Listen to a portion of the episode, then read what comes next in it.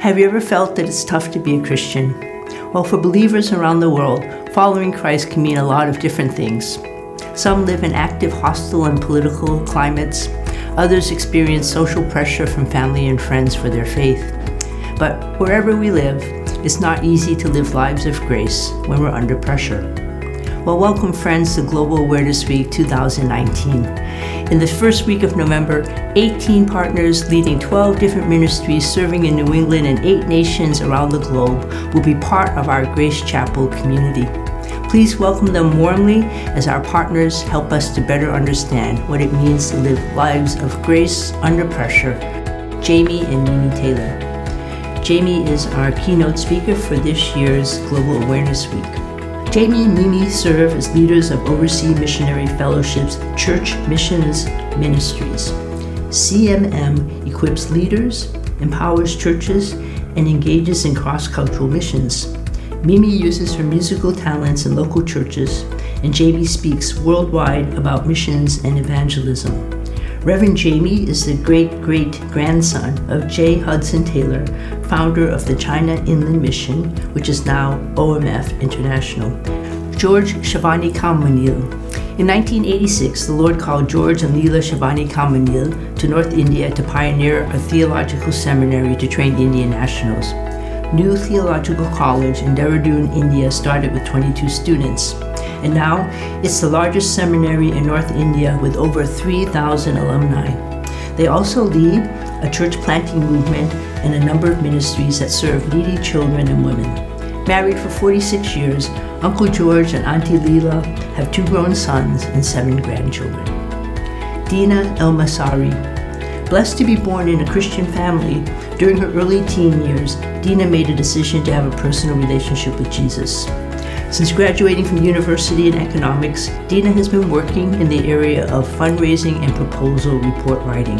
She's part of a team, Josor Bridges of Hope, ministering in the Middle East and North Africa region. Pastor Vitali serves as the senior pastor of Jesus Savior Church in Chisinau, Moldova. Planted shortly after the collapse of the Soviet Union in 1990, Jesus Savior Church has 1,500 members. Vitali also teaches New Testament at a seminary in Chisinau. Married to Larissa for 27 years, they have a married young adult daughter and have recently welcomed into their lives their first grandson. Rafiq Makram Khalil. Trained as a mechanical engineer, Rafiq has been involved in missions for 20 years. With his wife Mirna and two sons, Rafiq is passionate about planting churches among the unreached and empowering local churches. Josor Bridges of Hope sends missionaries and equips churches to respond to the emerging needs of Arabic speaking nations. Ram Kumar Sharad Lama. Ram leads NBCBS, which is the IFES in Nepal, a ministry that reaches high school and university students with the gospel. It focuses on leadership development, evangelism, and discipleship. Sharad got involved with student ministry in 1997 as a student leader and volunteer. He and his wife Sanjana both grew up in families that practice Buddhism and shamanism.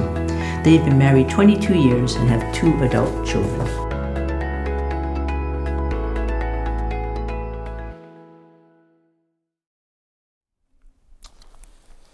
Good morning. It's a special joy to be back here at Grace Chapel and to be a part of the Global uh, Awareness Week. And I want to especially thank uh, Jeanette and her team, uh, the way that they have, as well as the church, has uh, welcomed uh, partners that the church supports uh, around the world. it's a special joy for us to be here with you this week, and we very much value the partnership that we can have in the furtherance of the gospel of Jesus Christ. Uh, Mimi and myself uh, were very thankful for nearly the last 30 years of partnership with Grace Chapel, uh, dating all the way back to Paul Borthwick's time as our mission pastor. And incidentally, very interestingly, Paul Borthwick is preaching at the church that I used to serve at this Sunday at the Chinese Bible Church of Greater Boston, which is in Lexington as well. And so I'm not sure we're exactly exchanging pulpits here, but uh, I thought it was very interesting. He's preaching at the church that I served at, where Mimi and I met. And, uh, and I have the joy, together with our family, to be here with you today. Uh, actually, uh, I often use Grace Chapel's example of commitment to the Great Commission in some of our training in Asia especially working with churches on how churches can also become more global, more missional minded in their work. And one of the examples I use of Grace Chapel is when Grace Chapel built this extension to our Lexington campus. Uh, I still remember it vividly getting a letter, getting an email. Uh, and I think it was from Jeanette, if I'm not mistaken, or maybe it was from Paul. But I remember uh, in the email uh, being told that as the elders were paying for praying together for the cost of this extension uh, and the furtherance of the gospel of Jesus Christ here in Lexington and in the greater Boston area, one of the things that the Lord laid on their heart is that while spending that money here locally, their desire was and their conviction was we also need to contribute to the global furtherance of the gospel of Jesus Christ. And so, if I wasn't mistaken, or I'm not mistaken, they actually tithed. They gave 10% of the building project and devoted it solely for missions. And uh, Mimi and I, as well as OMF, the organization that we serve with, uh, we had the privilege of submitting a couple of proposals that the church then was able to support as we serve in Asia. And so it's a great joy to, to be back here with you uh, over these last few days and into this coming, coming week. Well, if you have your Bibles, uh, if you turn together with me to the Gospel of Matthew, the 24th chapter. And we want to look at some 12 verses in the short time that we have. Incidentally, I usually preach in Chinese and I preach in Chinese churches. And any sermon that is less than an hour, something's wrong with the preacher. Uh, and that's not going to work here, obviously. I think I have 25 minutes uh, to get through a three point sermon that usually takes me an hour. Uh, but if you have your Bibles, turn with me to Gospel of Matthew, chapter 24. And here, beginning in verse 3, this is what Matthew records for us a sermon spoken by Jesus to his disciples nearly at the very end of his ministry. And this is what Matthew says as he was sitting on the Mount of Olives, the disciples came to him, that is, they came to Jesus privately, saying, Tell us when all these things will be, and what will be the sign of your coming and of the end of the age? Jesus answered and said to them, See to it that no one misleads you. For many will come in my name, saying, I am the Christ, and will mislead many. And you will be frightened. You will hear of wars and rumors of wars. But see that you are not frightened. For these things must take place. But that is not yet the end. Nations will rise up against nations and kingdoms against kingdoms. In various places there will be famines and earthquakes. Verse 8 goes on to say, But all these things are merely the beginning of birth pangs. Verse 9, then they will deliver you to tribulation and will kill you, and you will be hated by all nations on account of my name. And at that time, many will fall away and will be delivered, will deliver up one another and hate one another. And many false prophets will arise and will mislead many. And because of lawlessness and the increase of lawlessness, most people's love will grow cold. What a description of the world that we live in today, isn't that? The increase of lawlessness, the love of many will grow cold. But the one who endures to the end, he shall be saved. And then notice with me verse 14. And this gospel of the kingdom shall be preached in all the world for a witness to all the nations. And then the end will come. The title of my message this morning is occupied until he returns. Occupied, to be busy, to be busy about the master's business until Jesus' is second coming. I'm sure many of us who are familiar with Massachusetts will be familiar with Northfield and Mount Hermon. It is actually the home of Dwight L. Moody, who was one of the greatest evangelists in church history. God greatly used Dwight L. Moody, especially in the 19th century, not only in the United States, but across the Atlantic in Great Britain. God gave Dwight L. Moody a special burden for college students. And so, one of the things that Dwight L. Moody did was every summer he would invite college students to his home in Mount Hermon. And for a month, he would invite different speakers to come and speak to these young people, these college students. It was in 1886 that amongst the speakers that Dwight L. Moody invited was a pastor by the name of Arthur Pierson. Probably very few of us, if any at all, have ever heard of this person. It's unfortunate, actually, because he was greatly used by God here in the United States in the early part of the 20th century in the promotion of global missions. Arthur Pierson was invited to come and speak to these 252 students.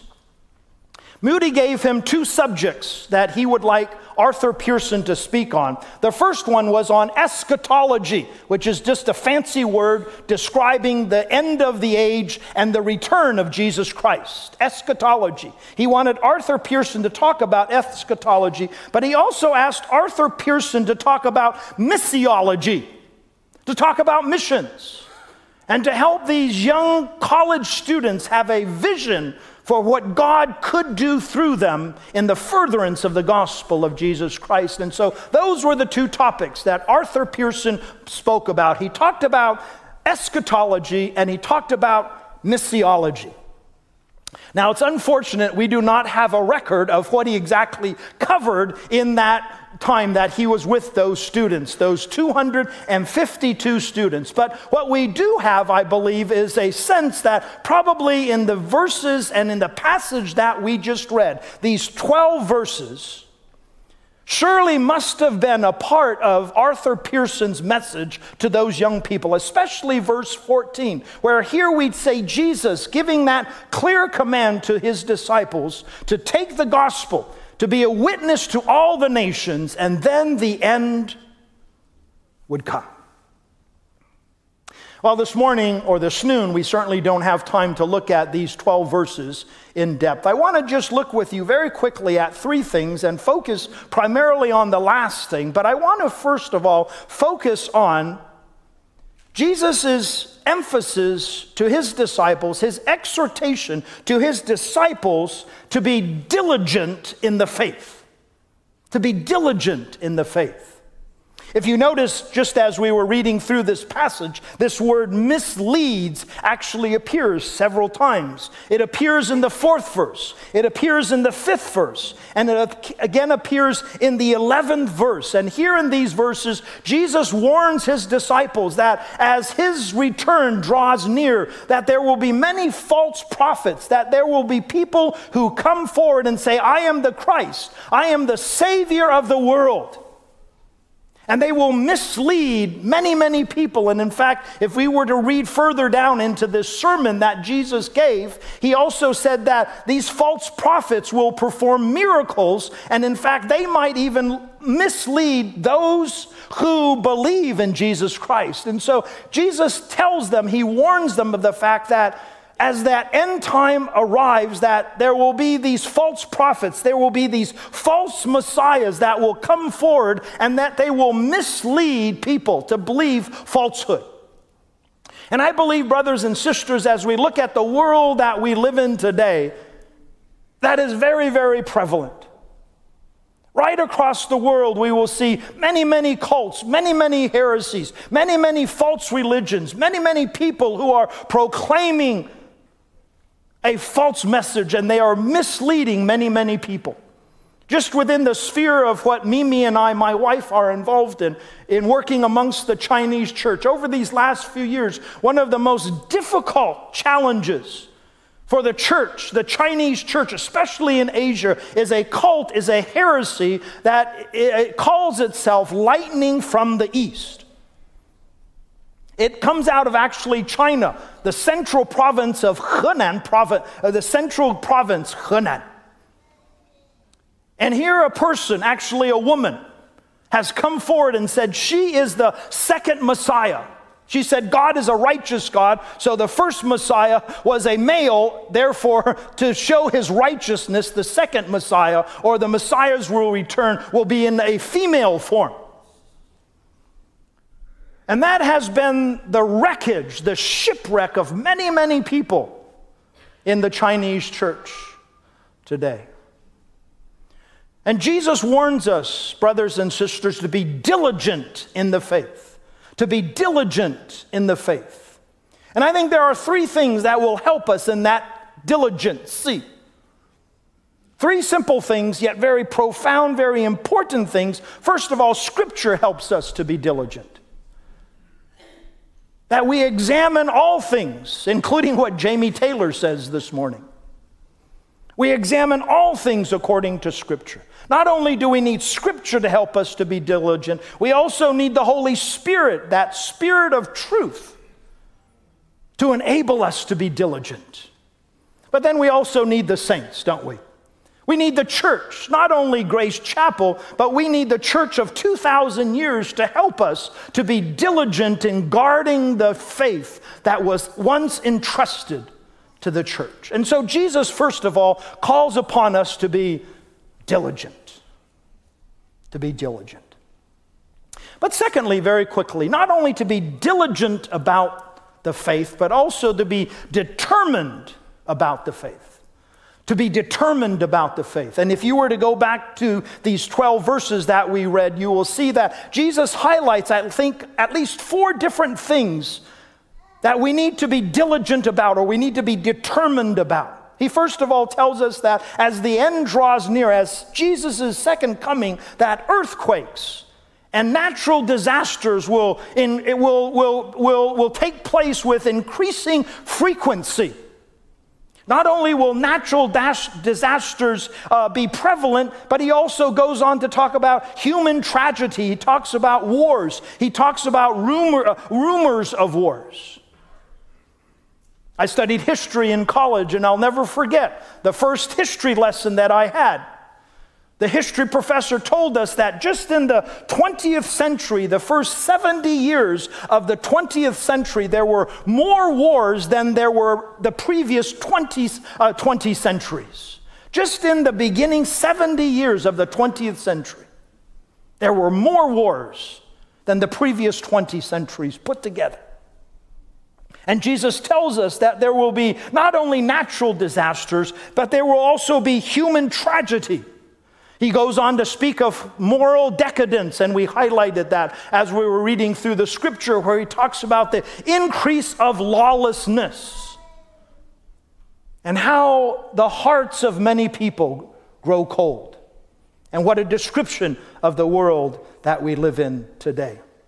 Well, then, certainly, he goes on to tell us not only of those natural disasters, those human tragedies, that human decadence, but he also speaks of religious persecution in these verses as well.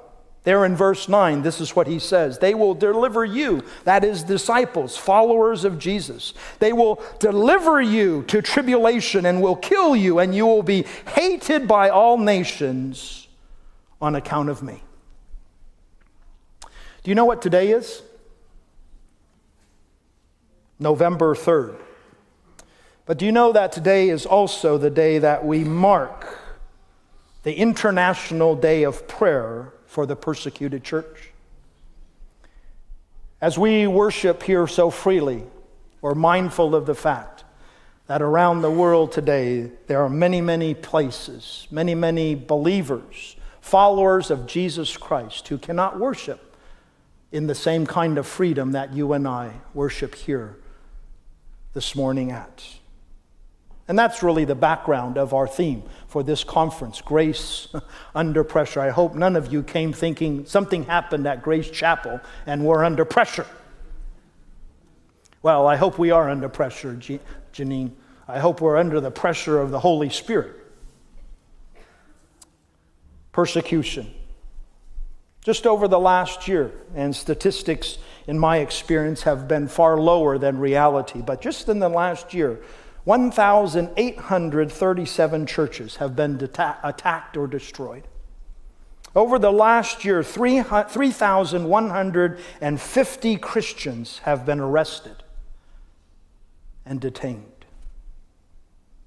Over 4,000 brothers and sisters in Christ have paid the ultimate cost of following Jesus Christ, the giving of their life.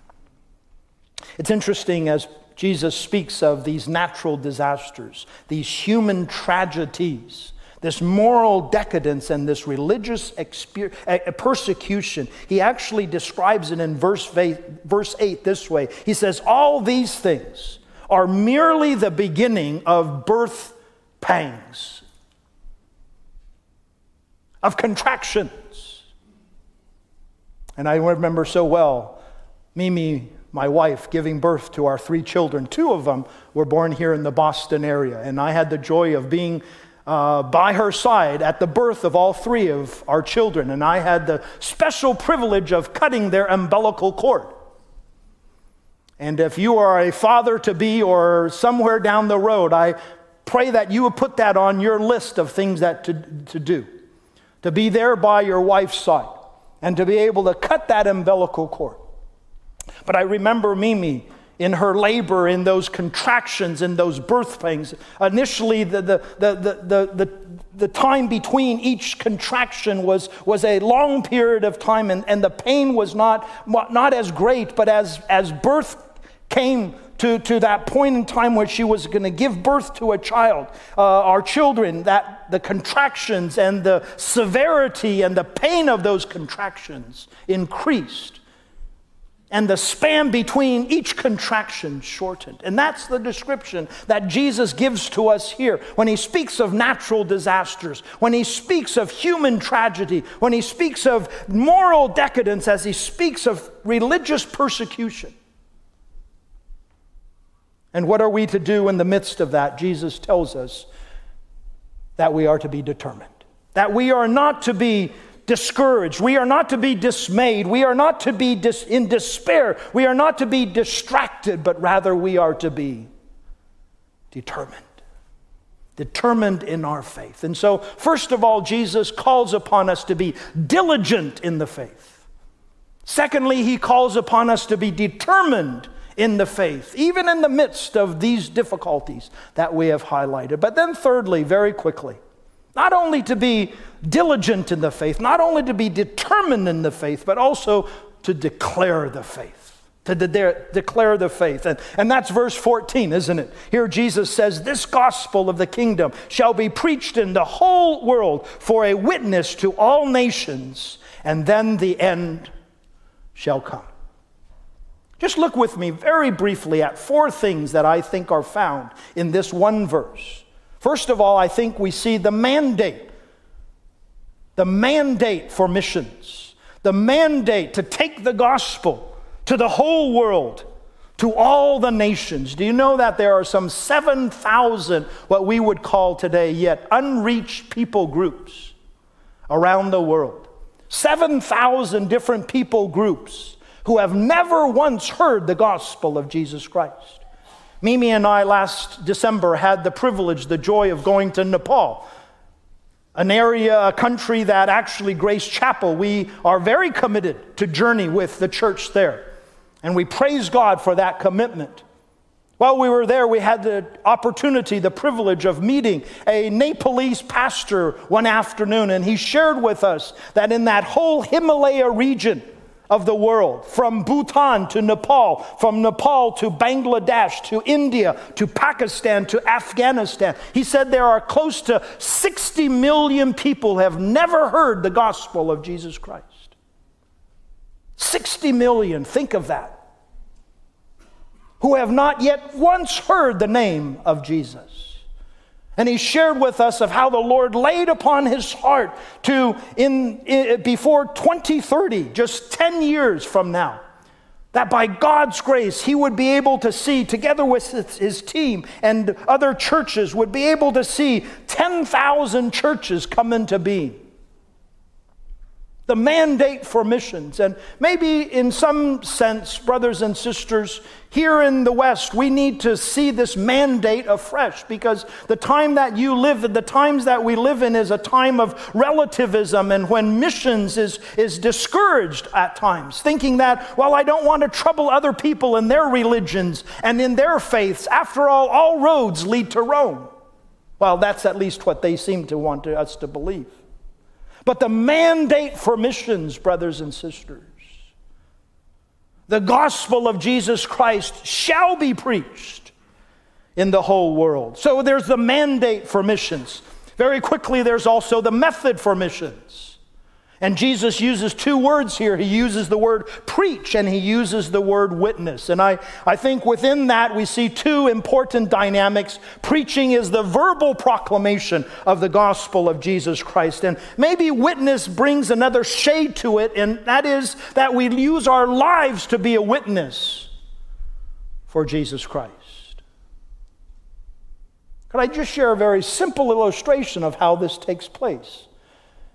In my missionary career in Taiwan, I remember one time I was going from Taichung to Taipei. It's from the central part of Taiwan to the northern part of Taiwan. I didn't have a car back then. Actually, I wasn't even married back then. And so I took the bus, the highway bus. And I sort of had a, a quirkiness about where I sat on the bus. I always wanted to sit right be- behind the driver. And so, even if there were still seats on the bus, I wouldn't get on if the two seats right behind the driver were occupied. I would wait for the next bus. Or I would wait for the bus after that. I'm sure my wife was so thankful I got over that quirkiness. But I'll never forget that day when I got on that bus. That driver was entirely different than any driver I had ever seen before. His courtesy, and the way that he, he gave attention to each one getting onto the bus, he welcomed each one onto the bus and he, and he told them to quickly find a seat and to, and to put their things away because we were going to get on the road almost immediately. And I sat there as person, passenger after passenger got on the bus, and, and it suddenly struck me I bet you he's a Christian. I bet you he's a Christian. And so we took off. He backed out of the bus stop, and even though it says don't speak to the driver, I was an American, so I couldn't read Chinese. And so I tapped him on his shoulder. He turned around. I said, Don't turn around. And I asked him this question I said, I just want to ask you this Are you a Christian? And he responded by saying, How did you know? And I told him, I can see it. I can see it. So, the method of missions, not only the verbal proclamation of the gospel of Jesus Christ, the witness of your life and my life, and brothers and sisters, that does not start when we get on an airplane and fly halfway around the world. That starts right here at our very doorstep because missions actually is from our doorstep to the ends of the world. And so, Jesus speaks of the mandate of missions. Jesus speaks of the method for missions. Thirdly, he speaks of the message of missions, doesn't he? Here he speaks of the gospel of the kingdom. The gospel of the kingdom.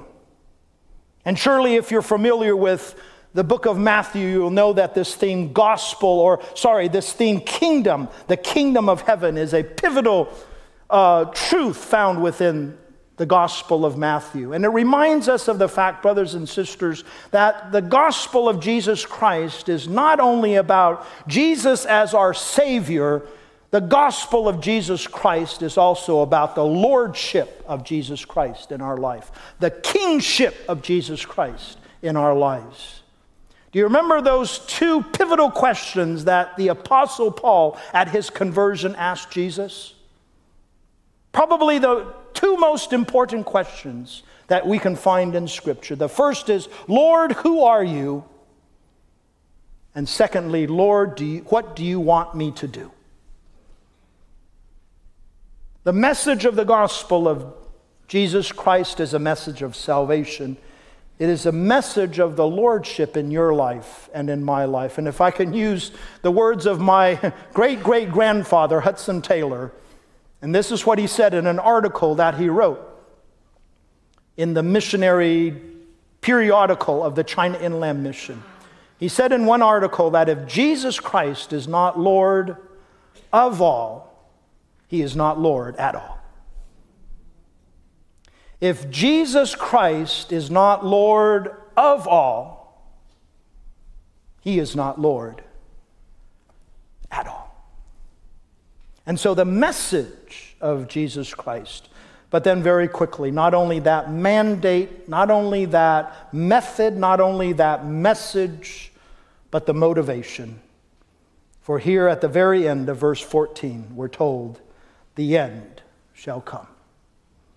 And so may the Lord enable us to be occupied until his return, to be busy about the work of the Lord until he returns. While I neglected to tell you, a fact about Arthur Pierson's messages on eschatology and on missiology in 1886 in Mount Hermon, Northfield, Massachusetts. 252 college students gathered that summer, that month. And at the last service, Arthur Pierson felt a call in his heart, an urging in his heart to an extend an invitation, to extend a challenge to those 252 college students to dedicate themselves to global missions. And so he gave that call. And would you believe it? Out of those 252 young people, 100 stood up. We have since referred to them as the Mount Hermon Hundred the Mount Hermon 100. 100 stood up and dedicated themselves to global missions. They became the beginning of what is then referred to as the student volunteer movement, a movement that spread literally across the world, mobilizing young people for missions. And I'm only sorry, Pastor Richard, most of our young people somehow disappeared. after the worship time, but I trust that they went somewhere and they got a good message as well. But, my friends, brothers, and sisters, my prayer is that the mission vision of our church, Grace Chapel, would not wane. And the Lord would find us occupied, diligent in the faith, determined in the faith and declaring the faith. Father, we thank you for these moments that we have had this morning, this noon. Thank you for this church. Lord, thank you for the way that this church and the generosity of this church has touched so many lives, literally across the world. Lord, you've given us the amazing ministry of being a blessing to others as you have blessed us. And Lord, in this year's Global Awareness Week, I pray that it would not only be awareness that we receive, but our hearts would be stirred afresh to the fulfillment of the Great Commission of Jesus Christ. Not forgetting, Father, that with people's movements, that mission field begins on our very doorstep. And right here in Lexington, right here in the greater Boston area in Massachusetts, Lord, there are many, many opportunities for us to reach out to people who have never heard the gospel of Jesus Christ. Lord, I pray that you would help us to be diligent about the faith. You would help us in the midst of birth pangs and tragedies all around us. You would help us to be determined in the faith. And Lord, yes, I pray that you would help us to declare the faith. Declaring it, Father, not only with word, but with our lives. And we'll be careful to give you all the praise and the glory, for it's in Christ's name we pray. Amen.